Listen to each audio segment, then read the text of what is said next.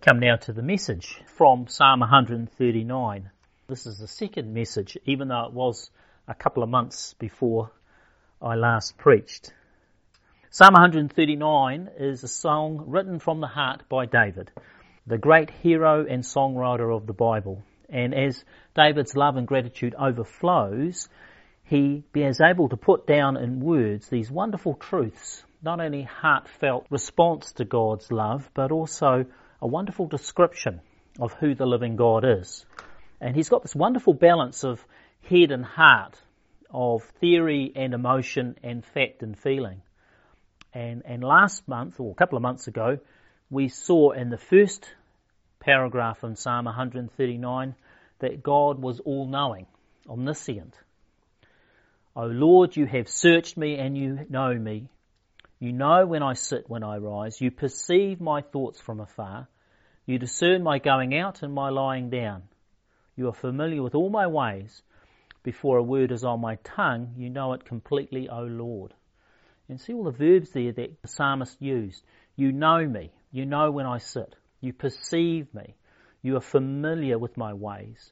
You discern my going out. You know a word before it is on my mouth. And God is all-knowing. Today, as we look at the next paragraph, the next stanza, we'll see that God is all-present. He's everywhere at one time. Verse 7 of 139. Where can I go from your spirit? Where can I flee from your presence? If I go up to the heavens, you are there. If I make my bed in the depths, you are there. So, let me ask you this. Has there ever been a time when you have been hurting or wondering where God is? There's this great need, and God seems distant. You think, well, does he care? Is he even here? And you wonder if your cries are unheard, your tears unseen, or your pain unfelt. Well, the wonderful news about this passage is God is everywhere, and that even when we feel it, we are not abandoned from his wonderful presence. For even if we are to go to the highest heights, the deepest of depths, or as far as the east is from the west, God is all-present, God is there, and he cares. And for most of the time, this is a wonderful comfort. It really helps. But sometimes for some people, this is their worst possible fear, that God is there. There are times when they would rather hide from God or even run away. And sometimes it's because we want to do something that we know God is not too pleased about. And we think of Adam and Eve. They were in the garden and they had free rein, except for one simple rule. Of all the fruit and all the wonder in the garden, they just had to stay clear of and not eat the fruit of two trees. The tree of the knowledge of good and evil, and a second tree, the tree of life. Clear and simple, straightforward. But Adam and Eve decided, actually, this fruit is for us. God will never know. And while they thought that God was not looking, they took the fruit. Yet later, when they hear God walking through the garden, the only thing they can think of is to hide from God's presence. So they hide in the bushes. And there's a little humour here, as if two people could hide in the bushes from the living God, who had not only seen what they had done, but was standing right next to them. And so there was a time when Adam and Eve wanted God to be away, as they did wrong, as they rebelled. And so most of the time, having God close is a great comfort. But in our brokenness, there are times when we'd rather have God somewhere else. And there are other times when, well, it's kind of the opposite. We know the right thing to do, but we'd rather not do it. And would rather not have God around as we are not doing what we should do. And so we move from Adam to Jonah. Jonah knew what was right, but he ran away. And we know the story. God tells Jonah to go to a distant city, to the far east in the known world at the time, Nineveh, the capital of the great Assyrian Empire. The Assyrian Empire that was cruel and powerful and had already decimated the 10 tribes of Israel so that they were exiled and no more. So no wonder Jonah doesn't want to go to Nineveh. So he packs his bags and travels to the coast. Instead of going east, he goes west. He tries to run away from the presence of God. But, of course, he can't. And so God was there in the storm. God was there when he was thrown from the boat into the water. God was there as Jonah sunk beneath the waves, and God sent a fish to swallow Jonah up.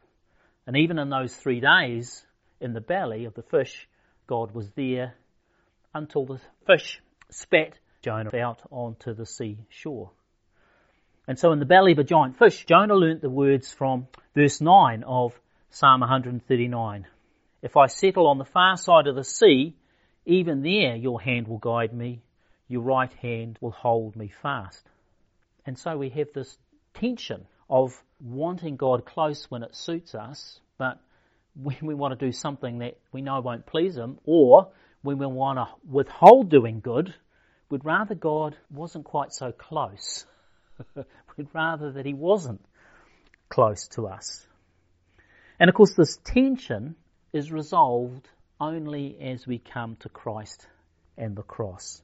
Because of what Jesus did on the cross, then God's presence is not to be feared, but to be enjoyed.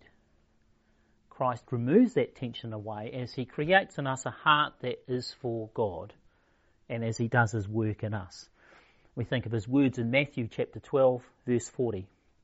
For as Jonah was 3 days and 3 nights in the belly of a huge fish, so the Son of Man will be 3 days and 3 nights in the heart of the earth. And Jesus is describing the work of the cross. Jonah was rebelling against God and running from God, and because of his rebellion, he spent 3 days in the belly of a giant fish, but eventually found God's mercy. Jesus wasn't rebelling at all, but he took our rebellion on him, and because of that, he suffered on the cross and spent 3 days in the tomb. But just like Jonah was spat out onto the seashore, death could not hold Jesus down. And on that first Easter Sunday, the tomb was open, and Jesus had paid the price so that we could enjoy the presence of God, and that by the Holy Spirit, that presence is in us all the time. And because of God's Spirit, when we come to the communion and the bread and the cup, we experience the presence of Jesus in a fresh way. So without Christ, the all-present God is someone to be feared because he is holy and we are not. We are like Adam, who rebel against God and do things that we shouldn't do. And we are like Jonah, who know what we should do, but run a mile. But because of the cross, it means that we can come to Christ, knowing that we are forgiven from our rebellion, forgiven when we do wrong, forgiven when we withhold good. To all those who look to Christ, to surrender their life to him, the presence of God is a joy and a comfort and a refuge. Something to sing about in Psalm 139 and in the song that we'll be singing soon, Just As I Am Without One Plea. Yes, we sing about the presence of God. Our all-present Heavenly Father is a solace from our grief and a comfort in our distress, because there is nowhere that we can go that can escape from God's love, acceptance and forgiveness. His presence is with us 24/7, 365 days a year, from now to eternity, and his presence is something to rejoice in because of the work of Christ on the cross. Let's pray.